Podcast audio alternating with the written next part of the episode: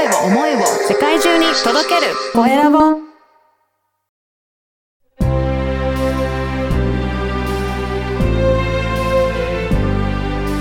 経営者の志こんにちは、コエラボの岡田です。今回は、スポーツ指導ホワイト学院代表の宮下裕二さんにお話を伺いたいと思います。宮下さん、よろしくお願いします。はい、お願いいたします。まずは自己紹介からお願いいたします。はい、えー、スポーツ指導ホワイト学院という、えー、指導者のための指導学校、うんえーを、えー運営しております、宮下裕二と申します。はい。よろしくお願いします。このお願いします。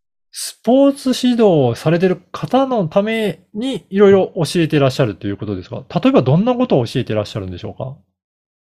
そうですね、えっ、と、我々のうん。目指すところって、人間性も育つおうとか、楽しい練習であったり、楽しいスポーツの現場であったりとか、うん。でそこで伸び伸びやって、かつ、それが成績とか勝利につながっていくっていう、あの、そんなことあるんかなっていうああ言われるかもしれないんですけど、うんそういう指導を目指してるんですね。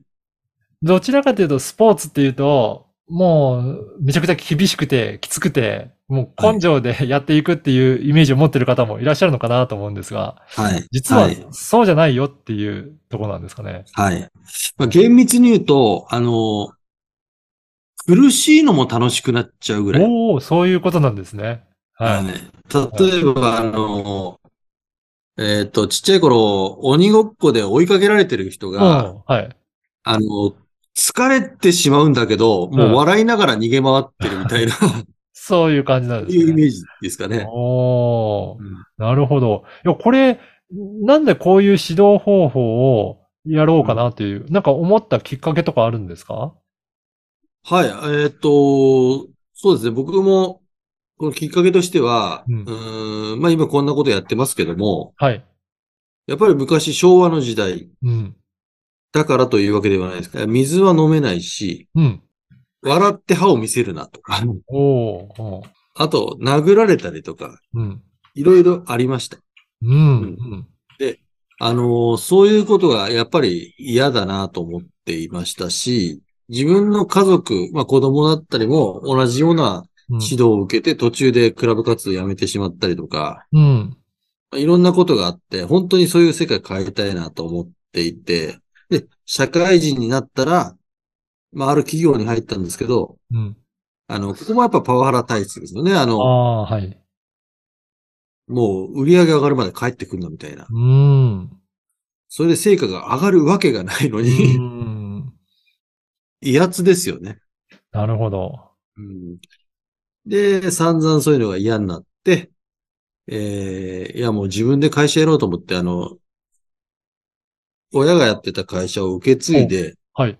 e スポーツクラブという体操教室を始めたんですけども、えまあ、こう来た時に、やっぱり、あの、もっといい世界かなと思ってきたら、えーこれまで自分が経験してきたパワハラ以上のものがそこにあったとおいうー、はい。えー現状を目の当たりにして、もうそういった対象者を、まあ反省ができなかった人に対してはもう、あの、やめてくださいとうん。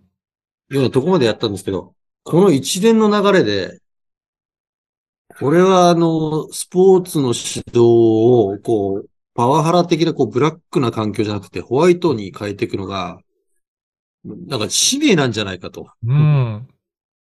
使命というよりも義務感を感じてきまして、はい絶対やらなきゃいけないっていう思いが、もう各こう、30年、40年の中で培われたんですね。はあ、はい。うん。まあ、それであの、同じ思いを抱いている、まあ、副代表の池上さんという方に会って、はい。だったら、ホワイトで勝てる学校を作ろうと、なるほど。いうことになったのが1年前です。そうなんですね。やっぱりこれ、ね、社会人の方も、まあ、経験あるかもしれませんが、やっぱり厳しく、あのー対応されて、それでもう頑張って頑張って、えーまあ、今の仕事、地位を作っていったっていう、なんかそういう人もいいるけど、あの、はいスポーツの世界も結構やっぱり厳しい、そういった指導を受けてるっていうところが、うん結構まだ存在してるっていうことなんですね。はい。あのーまあ、データ取ったわけじゃないんですけど、うん。相当あると思います。うん。だから、はい。でも、あの、宮下さんの考えとしてはそうじゃなくって、もっと先ほども最初におっしゃったような、楽しみながらでも結果が出ていく、そういったやり方があるんだよっていうことを世の中に広めていきたいっていうことなんですかね。そうですね。うん。で、これ広めるのと同時に、うん。これ仕事も一緒だと思ってるんですよ。組織運営ですとか、うん。あの、僕がいたサラリーマンの時代は、売れるまで帰ってくるな。うん。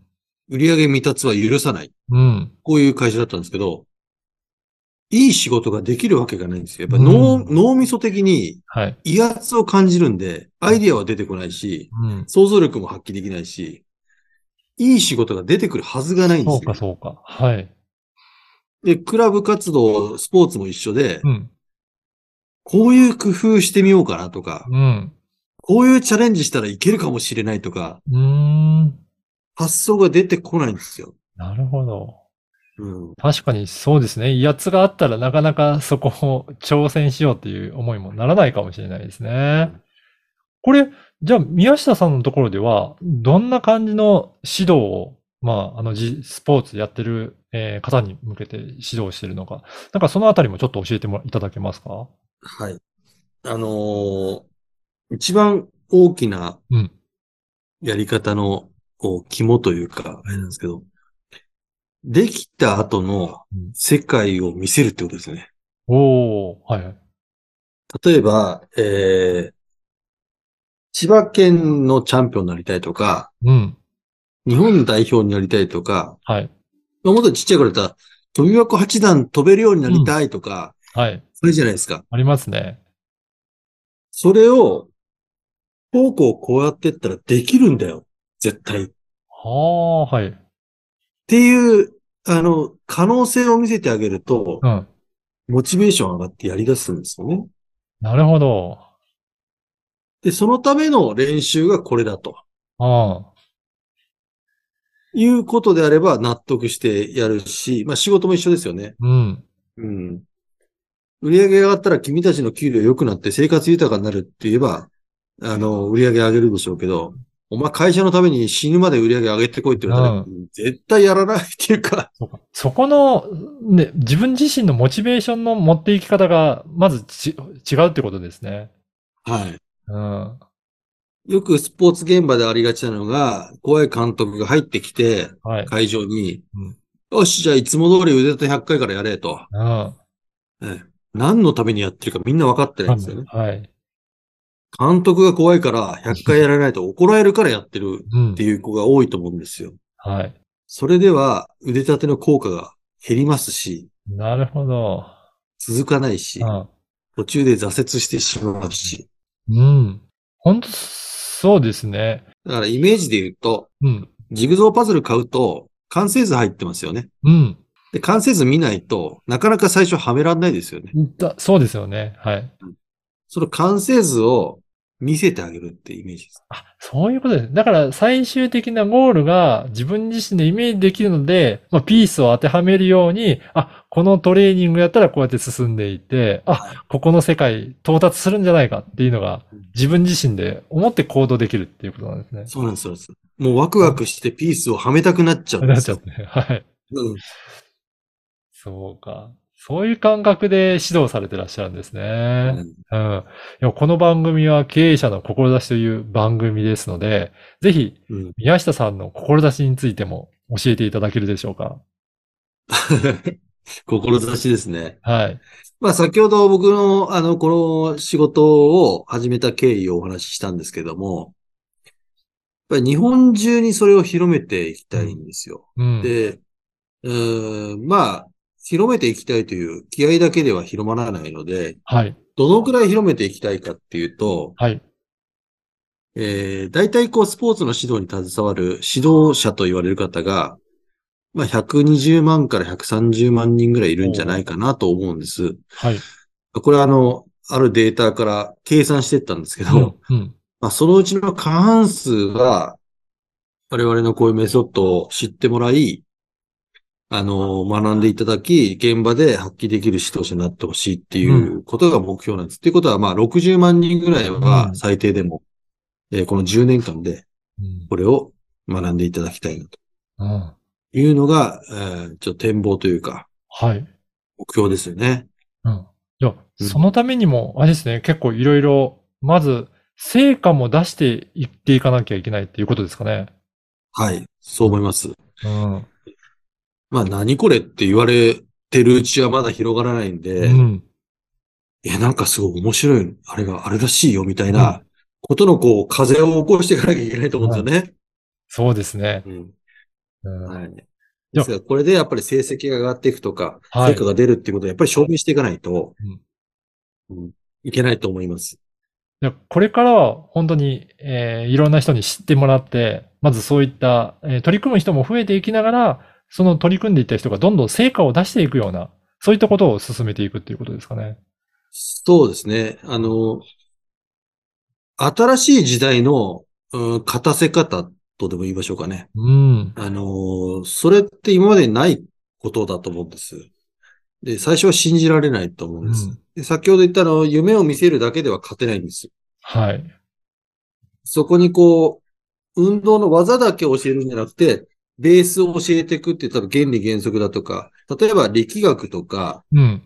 生理学とか、あとは心理学とか、あとは動作分析とか、うんそういったことの原理原則があって初めて指導ができるんで、なるほど。そこをやっぱりやっていかないと運動が成り立たないよねっていう学院でもあるんですね。結構指導者も勉強しながらそういったところも基本的なことを学んでいって、で、指導に取り入れていくっていう、そういった学院なんですね。そうです、そうです。おーいや、ぜひね、今日のお話を聞いて、スポーツ、特に指導されていらっしゃる方、いらっしゃると思うので、そういった方、あの、ホームページの URL を、このポッドキャストの説明欄に掲載させていただきますので、ぜひそこからチェックして、えー内容を確認いただきたいなと思います。はい。で、そして宮下さんは、ポッドキャストも発信されていらっしゃるんですよね。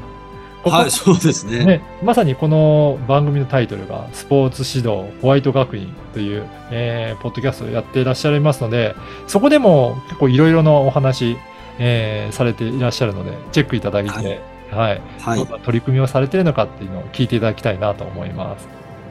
ぜひ、聞いてください。はい。えー本日は、スポーツ指導ホワイト学院代表の宮下裕二さんにお話を伺いました。宮下さん、どうもありがとうございました。